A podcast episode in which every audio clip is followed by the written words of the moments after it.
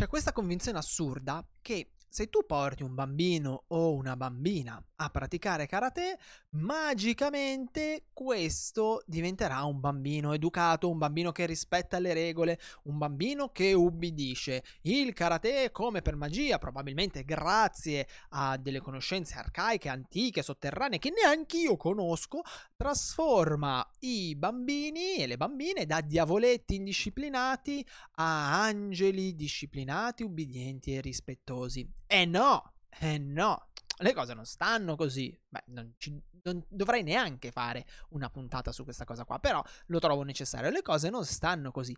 No, cari mamma e papà, non potete demandare l'educazione dei vostri figli a terzi. Quella gliela dovete insegnare voi. Io e tutti gli altri insegnanti possiamo essere dei facilitatori, possiamo darvi una mano, ma non possiamo sostituirci a voi e insegnare ciò che voi dovete insegnare ai vostri figli.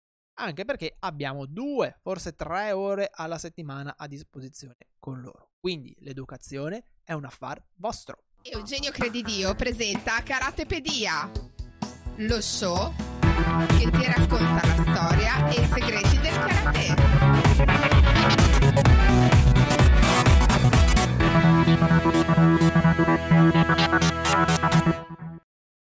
Ed eccoci qui come ogni martedì con Eugenio Credidio e il maestro. Miyagi. Buongiorno maestro. Per una nuova puntata di Karatepedia, lo show che ti racconta la storia e i segreti del karate.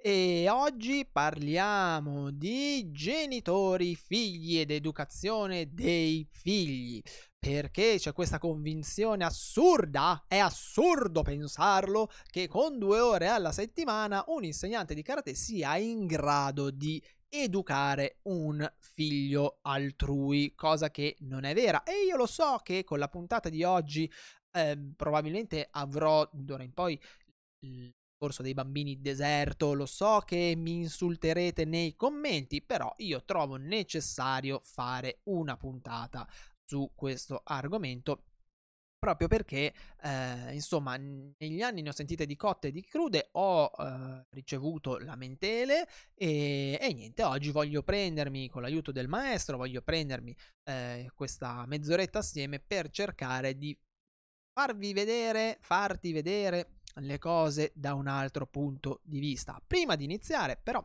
ti ricordo ovviamente che eh, trovi tutte le puntate di Karatepedia su Spotify e su YouTube, io adesso non so tu come lo stia, uh, stia ascoltando, e che trovi tutte le puntate precedenti anche sul sito del Dojo Shinsui, dojoshinsui.com, guarda faccio apparire il banner se mi stai guardando, eh, dove trovi non solo le puntate precedenti ma tutto il materiale gratuito che ho creato, che ho messo a disposizione, compresi i corsi gratuiti. Ok?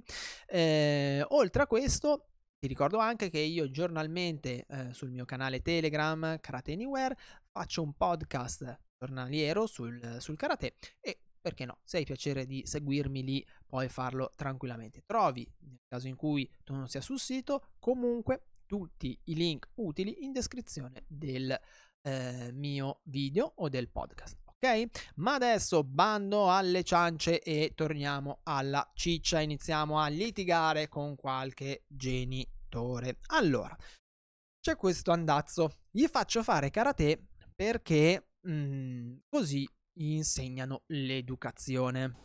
Hi. Adesso sono venuti anche da lei? Hi. Ok. È riuscito a fare qualcosa per quei bambini? No, no, no, no, no.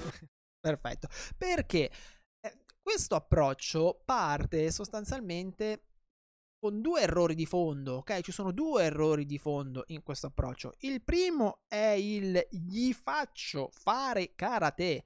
Gli faccio fare, è una violenza, gli faccio fare karate. Quel bambino magari voleva fare, cosa ne so, nuoto, calcio, basketball, rugby, baseball, un corso di cucina, qualunque altra cosa. No, no, gli faccio fare karate perché così impara l'educazione. Bene, e così sai che succede? Succede che quel bambino odierà il karate perché non lo vuole fare lui, mh? Mm? odierà l'insegnante perché l'insegnante gli sarà con il collo ah, per cercare di eh, insegnargli appunto eh, le, la disciplina, insegnargli la disciplina proprio nel senso dell'arte e che lui non sarà contento, non sarà felice. Io mi ricordo che una volta, mm, con questa scusa, una signora ci ha portato suo figlio, perché appunto questo bambino esagitato, non ubbidiva, eh, gli faccio fare karate così impara l'educazione. Sto bambino ha fatto le sue due settimane di prova, ma si vedeva che aveva la morte nel cuore, che non lo voleva fare. E poi ci siamo fermati a parlare un attimo con la mamma e il papà, anzi scusami, con la mamma, e cosa è successo? È venuto fuori che a sto bambino piaceva correre. Questo era il bambino più felice del mondo quando al parco correva, lui pigliava e correva, correva, correva, correva, correva, correva, correva. Al che abbiamo detto io e Valerio, abbiamo detto alla mamma, ma scusi, ma perché non lo porta a fare atletica? Ma è uno sport così bello. Ma lo porti a fare atletica? Ah, eh, veramente ci avevo pensato, ma dite che fa bene, ma lo porti a fare quello che gli piace, si sfoga, gioisce, è contento, gode nel correre e poi vedrà che sarà molto più semplice da gestire anche a casa. Non obbligate i bambini a venire al dojo, non obbligate i bambini a fare karate. Il karate deve essere una scelta, quindi o il bambino vuole farlo, ok? Cosa possibile, ne abbiamo, ne abbiamo, ne abbiamo avuti, o magari attirato da questo, questa disciplina, o perché no, magari mm, lo convincete a provare, va bene, e dopo la prova cambia idea. Però, però, però, però, deve essere una sua scelta, eh? Deve essere una sua scelta, perché se no sarà sempre un, un obbligo, sempre un qualcosa che non viene fatto volentieri e sempre un qualcosa che Mm, creerà degli attriti. Se tu impari karate va bene. Eh, Se non impari karate va bene. Qua, eh. Se tu impari karate speriamo eh, so. ti schiacciano come uva. E il problema è che molti eh, mandano il bambino a fare karate e speriamo, speriamo un paio di ciuffoli, ok? Ma detto questo, andiamo al punto nevralgico della questione, cioè gli faccio fare karate perché così impara l'educazione. Allora, signori miei, l'educazione gliela dovete insegnare in casa. Mm? Non potete demandare l'insegnamento dell'educazione, dell'educazione a terzi. Non, non potete. Perché è un vostro compito di genitori. Io non voglio insegnarvi lungi da me a eh, insegnarvi ad essere genitori. Io non ho figli, spero di averne. Mm, non so cosa voglia dire essere un genitore, ok? Eh, quindi mm, sento di mettermi in cattedra e dire oh, perché, oh, però ho esperienza con i bambini. È dal 2009 che insegno ai bambini, ho iniziato a insegnare in una scuola elementare a cui ho insegnato a tutti i bambini della scuola elementare, ok? Quindi dal 2009 ad oggi mi sono passate sotto le mani più di 500, anche 700 bambini, non lo so, fra le scuole e tutti i miei allievi, quindi diciamo che di bambini ne ho visti un po'. Mm. E vi posso garantire che non potete demandare la sua educazione a terzi, così come non potete demandare eh, tante altre cose a terzi. Mm. È il vostro lavoro di genitore insegnargli l'ABC, la creanza, le buone le, le maniere il karate ovviamente aiuta perché? Perché il karate obbliga comunque al rispetto per l'insegnante, obbliga al rispetto per i compagni, ok? Obbliga a seguire un'etichetta e se questa etichetta non viene seguita mh, mm, non, non si può praticare non si è accettati nel dojo, almeno una volta era così. Forse adesso questa cosa sta un po' mollando uh, per via del, della sportivizzazione, però in linea generale siamo ancora tutti molto legati a questo tipo di approccio. Aiuta perché? Perché noi vediamo i bambini due volte alla settimana, forse tre per un paio d'ore, ok? Facciamo tre ore alla settimana e noi in queste due o tre ore dobbiamo insegnargli a, a muoversi, perché ricordatevi che ormai i bambini non sanno più muoversi, non sanno eh, fare le capriole, non sanno prendere la palla al volo, non sanno correre, non sanno saltare. Eh? E non lo sto dicendo per, eh, per, per mettervi paura, ma ve lo sto dicendo per esperienza. Mi eh. darebbe un dispiacere. Lo so maestro, dà un grande dispiacere anche a me, perché purtroppo ad oggi i bambini hanno dei gravissimi deficit motori, deficit motori che se non presi in tempo si potrebbero trasformare in deficit di altro tipo, eh, perché comunque in uno sviluppo completo del bambino l'attività motoria, il muoversi ha un'importanza basilare. Perché tramite il movimento il bambino conosce il mondo, conosce se stesso, impara, ok? Impara a rapportarsi con sé, con gli altri, con sé, con lo spazio, insomma, è, è molto molto importante. Per cui noi dobbiamo insegnargli a muoversi, dobbiamo insegnargli le tecniche perché giustamente volete che i ragazzi arrivino a un certo punto e facciano l'esame di grado, che siano bravi, che possano magari andare a fare le gare e via dicendo e dobbiamo anche insegnargli l'educazione.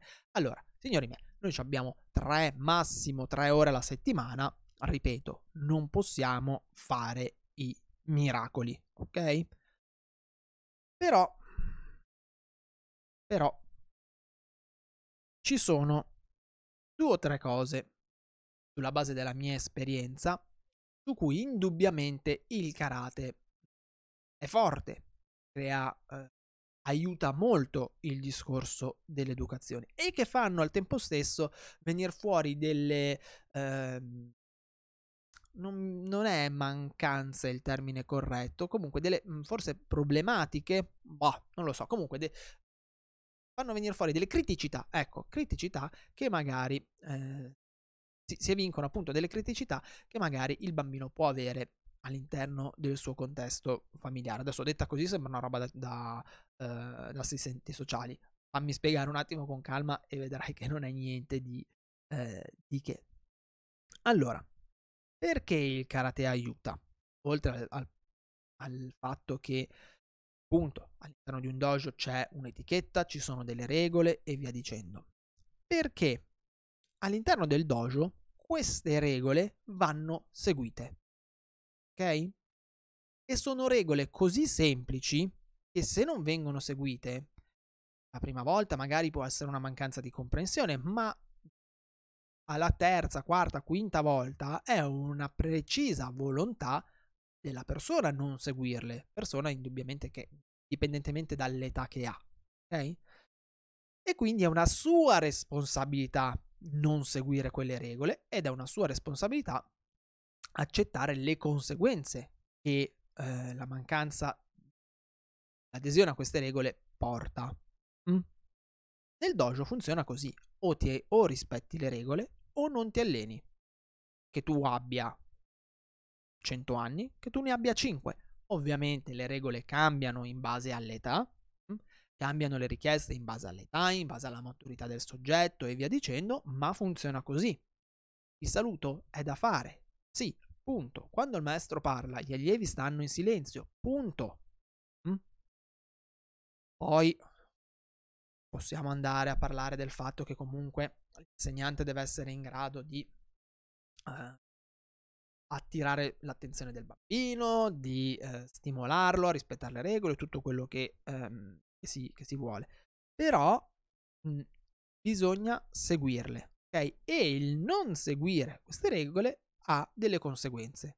Conseguenze con i bambini possono essere che non si allenano, che non fanno il gioco, mh? che devono stare, ehm, devono fare i saltelli, ok? Il, il goblin o i saltelli per due giri della palestra. Mm, sono delle, delle di fatto delle punizioni, chiamiamole come, come vengono, eh, come devono essere chiamate. Questa cosa che ad oggi viene vista come una violenza nei confronti dei bambini, ma che gli dà un limite, perché sanno che possono arrivare fino lì, dopodiché succede qualcosa ed è loro responsabilità decidere se andare oltre e subirne le conseguenze oppure no.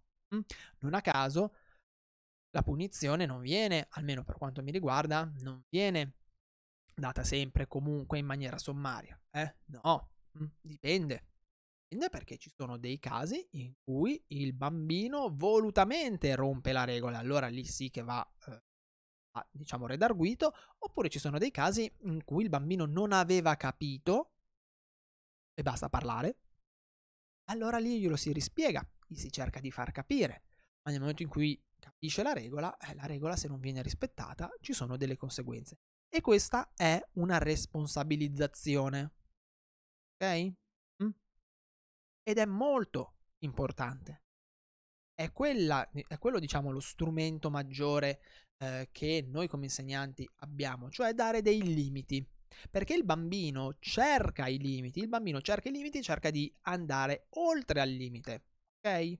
Eh, se voi andate a leggere dei libri di psicologia, psicologia infantile o parlate con uno psicologo ben preparato, un terapeuta, vi dirà queste cose qua, cioè che il bambino cerca un limite perché deve capire fin dove può arrivare. E noi, quanto adulti, dobbiamo dargli questo limite e fargli rispettare il limite, anche perché dare delle regole e non farle rispettare implica mancanza di coerenza e questo il bambino lo capisce e uno lui pensa di poter fare la stessa cosa, quindi di poter dire una cosa e farne un'altra e due, perde fiducia in noi. Mm? Ok? E questo ve lo posso dire anche sulla base della mia esperienza, perché come dicevo prima, io ho iniziato a 22 anni nel 2009 proprio con i bambini e gestendo un numero di bambini astronomico. E quando avevo iniziato avevo quest'idea del maestro amico, ok? È tutto molto, diciamo molto hippie, non so se, se, riesco a rendere l'idea. A posteriori, anzi in fase di lavoro, in realtà mi sono ricreduto. Anzi, facciamo un passo indietro. Maestro hippie, eh, nonostante quello che maestri più competenti e con più esperienza di me cercavano di farmi capire, cioè mi dicevano guarda che così poi loro non hanno il limite, guarda che non ti riconoscono come insegnante, ti vedono come amico e con un amico uno può fare delle cose, con un insegnante uno ne può fare un'altra. Ah, ma beh, beh, beh, e invece sono stato intortato proprio così. Eh, perché è vero, il maestro amico non aveva alcun polso della situazione. Nel momento in cui il maestro amico gli sono girate le balle e ha messo dei limiti, ha iniziato a far rispettare quei limiti, le cose sono cambiate. Ok? Mm. Eh, esperienza. Eh, e, e, no, e, vi dirò di più, meno male che l'ho fatto perché secondo me se avessi seguito diciamo i consigli senza sperimentare in prima persona non avrei avuto ehm, il feedback, non avrei avuto eh, quello che sono riuscito ad avere grazie all'esperienza. L'esperienza è sempre molto molto importante. Cosa succede nel momento in cui noi all'interno del dojo diamo delle regole ai bambini? C'è un primo momento in cui magari c'è un minimo conflitto, dopodiché solitamente ci sono tre possibilità. La prima possibilità è che il bambino o la bambina migliorano in senso generale. Quindi, educati, rispettano maggiormente le regole, rispettano i genitori in fase generale. In, scusatemi, in ambito generale. Quindi vuol dire sia nel dojo che a casa. E questo ad esempio è stato il caso di Clara, avevamo questa bambina che era un peperino fantastica, eh, assolutamente irrispettosa di qualunque limite gli dessero i genitori, al dojo invece si è trovata con delle regole da seguire e queste regole eh, poi i genitori sono stati abili perché hanno usato, eh, diciamo, gli stessi strumenti che usavamo noi, li hanno usati in casa e questa bambina, Clara, ha migliorato moltissimo anche il rapporto con i genitori perché i genitori comunque erano stanchi, erano esasperati, insomma, era, era difficile. Può accadere che non ci sia nessun miglioramento, ok? E in genere questi sono quei ragazzini che non vogliono venire a praticare karate, mhmm, che non gliene importa un fico secco, che sono stati obbligati, oppure sono alle volte dei ragazzini comunque con delle problematicità che spesso non hanno comunque mhmm, a casa un, un ambiente mhmm, che li invogli, diciamo così, a ottenere, a mantenere un comportamento più educato, più corretto, più rispettoso e eh, più, più ligio. Oppure, cosa che capita moltissime volte, migliorano nel dojo. Nel dojo sono dei piccoli samurai e a casa continuano a fare un casino dell'ostia.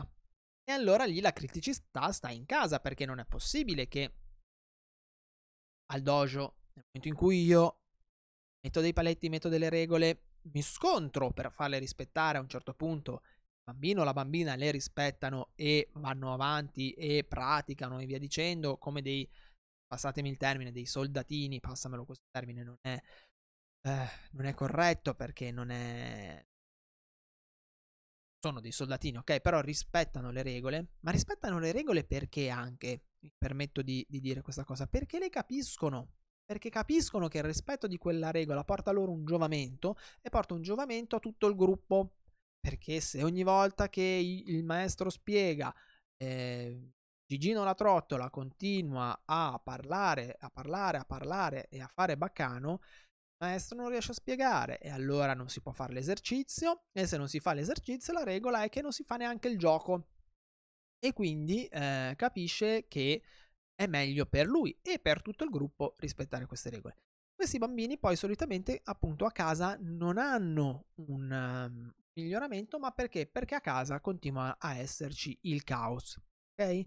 Continua a esserci il caos e continua a uh, non esserci la, la buona pratica di dargli dei limiti, di dargli delle regole, di fargliele rispettare, che è una gran fatica. Io capisco che oggi con la, la, la, la società in cui viviamo, eh, i ritmi sfrenati in cui viviamo, far rispettare delle regole a un bambino sia faticoso, è molto più facile non, far, non dargliele, non fargliele rispettare, oppure Uh, fare quei tranelli che sinceramente a me non, non, piacciono molto della serie ti dico di sì e poi faccio quello che, che, mi pare e piace. Secondo me quello è uno dei metodi migliori per non avere la fiducia di un bambino. Poi bambini mm, sono piccoli ma non sono deficienti ok quindi uh, insomma gli si, si ritorce contro, contro di noi quindi è vero che nel dojo c'è un ambiente che obbliga, volenti o nolenti, i ragazzi a rispettare una certa etichetta e un certo, uh, una certa serie di regole, di, di buone maniere. Perché senza quelle non si può andare avanti. Ma è altresì vero che da sole queste non nel 99% dei casi non creano un cambiamento in, uh, cronico mh, mm, nei bambini, cioè un cambiamento nel lungo termine, un cambiamento in ogni situazione. È molto difficile. Per ottenere questo cambiamento, allora cosa bisogna fare? Bisogna fare un lavoro di equip, un lavoro di squadra fra noi insegnanti e i genitori. E questo è possibile. Ok? Come si fa? Beh, eh, cercando di eh, appunto semplicemente di applicare delle regole in casa che vengono applicate anche nel dojo. Per esempio, so, non interrompere. Mm? Adesso dico delle, delle, cose veramente essenziali. Ok? Salutare sempre quando si esce, quando si entra. Eh? Eh, lavarsi le mani e i piedi prima di entrare nell'area di allenamento. Può essere lavarsi le mani una volta che siamo rientrati in casa, che poi è una regola che eh, abbiamo sempre, sempre rispettato e, e via dicendo. Se noi facciamo un lavoro di equip, allora sì che riusciamo a, eh, a, a creare una combinazione vincente. Una combinazione vincente che eh, può permettere al bambino di imparare l'educazione e di portarla avanti. Ma se voi do- demandate semplicemente il, eh, il, lavoro di educare i figli ai vostri, ai vostri, insegnanti, che siano quelli di karate, di calcio, di... Um, insomma, qualunque tipo di, di, musica, qualunque tipo di, um, di attività facciano, anche a scuola, beh, allora diventa davvero complicato. Diventa davvero complicato perché eh, non, non ce la si fa non ce la si fa. L'educazione comunque è pre- prevalentemente un affar vostro, se voi ci pensate, almeno per quanto mi riguarda, a me l'educazione l'hanno insegnata prevalentemente mamma e papà. Mm. So, non so voi, ma penso che se ci pensiate le cose sono così. E per cui mi raccomando, il karate può essere di aiuto. Hi. Oh, bentornato. Eh, sta lì in silenzio e eh, poi io aspetto, lei non fa, non fa, non fa sempre i suoi interventi, maestro. Eh, sta cosa mi, eh, mi, mi, rincresce, mi rincresce un po'. Il karate, dicevo, può essere un, uh, un valido aiuto. ma non può sostituire, ok? Non si può domanda- demandare eh, l'educazione di un bambino a una figura terza. Quella è comunque, in generale, affar vostro, di mamma e di papà. Perché siete voi che avete il maggior rapporto con i bambini, siete voi delle figure di una certa importanza all'interno della vita dei bambini. Hi. Adesso stai usando tua testa non solamente per prendere botte. Speriamo che lo facciano anche i, i genitori, maestro. Cosa ne dice? Hi. Bene, signori. Io direi che per, per questa puntata di Karatepedia è tutto. Io le mie cose, quello che avevo da dire ve l'ho detto. Spero che mm, troviate, vi troviate concordi con me. Se così non fosse, lascia, lasciatemi un commento, sarò più che contento di, uh, di, leggere quello che avete da dirmi. Se avete domande, dubbi, perplessità, ricordate sempre che mi potete contattare social, mi potete contattare uh, alla mia email, trovate tutti i contatti in descrizione del video se state guardando il video su YouTube, in descrizione del podcast se siete su uh, Spotify, iTunes o dove che sia. E ehm, niente, come al solito, dal maestro Miyagi Sayonara. e da Eugenio ci vediamo alla prossima. E io vi aspetto martedì. Mi raccomando, praticate, praticate, praticate e praticate. Trovi altri contenuti gratuiti su www.dojoshinsui.com.